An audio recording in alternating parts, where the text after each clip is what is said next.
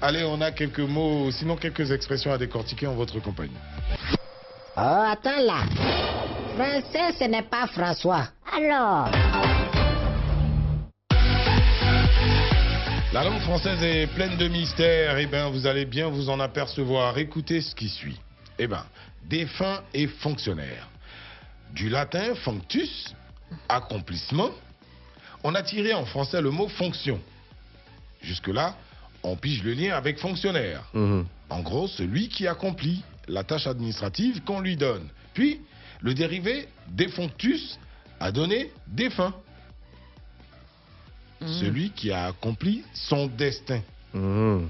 Donc, défunt signifie celui qui a accompli son destin parce que dérivé de défunctus, ouais, dérivé de, déf- euh, de, de- de- de functus qui dit accomplissement et défunctus, donc euh, le mot dérivé euh, signifie défunt. hein. On est en latin, on passe du latin au français.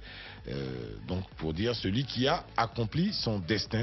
Vous voyez que euh, les deux mots sont diamétralement opposés Mhm. parce que functus c'est fonction, fonctionnaire et défunctus c'est défunt. Donc qui a accompli son destin. Hmm. Celui qui accomplit donc la tâche administrative pour le Hmm. fonctionnaire et pour le défunt, celui qui accomplit son destin. Celui qui a accompli son, Son destin. destin. Et en même temps, le fonctionnaire est un peu une forme de défunt vivant, non? Bon, euh, non, euh, je Là, ça, devient trop non, non. deep pour moi, là. hein. Non, non, c'est trop? C'est trop deep. Je reprends ça calmement. du latin functus, donc qui signifie accomplissement, on a tiré en français le mot fonction. Oui. Jusque-là, on pige le lien avec fonctionnaire. oui, Mhm. En gros, celui qui accomplit la tâche administrative qu'on lui donne. oui. Ok. Puis, le dérivé défunctus a donné défunt. Mhm. Celui qui a accompli son destin. So, puis il est parti. Voilà. Defunctus. Oui, défunctus. Ok, Donc, fonctionnaire accomplit voilà, la tâche administrative. Défunctus a accompli. Il est, il est fini d'accomplir, son Voilà, destin est fini, il est parti. Voilà. C'est latin. Mais on est toujours dans l'accomplissement. C'est latin, non? L'accomplissement. Ouais, latin est difficile Right. aussi. Rotaille. oh, Alors, rotaille, champ- rotaille. champion et champignon. Question de bataille. Oui.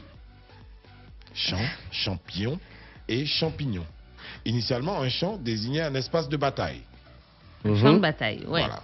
Le mot champion signifiait donc le défenseur d'un champ, c'est-à-dire d'une cause. Ok.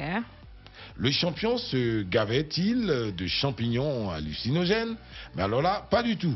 Le champi vient juste du latin campagnolus, ce qui pousse dans les champs. Ah, donc champignon. Voilà. Ce qui pousse, Champignons, ce qui pousse dans ce les... qui pousse dans les champs de Paris, c'est Dans champignon de Paris. C'est ça, non?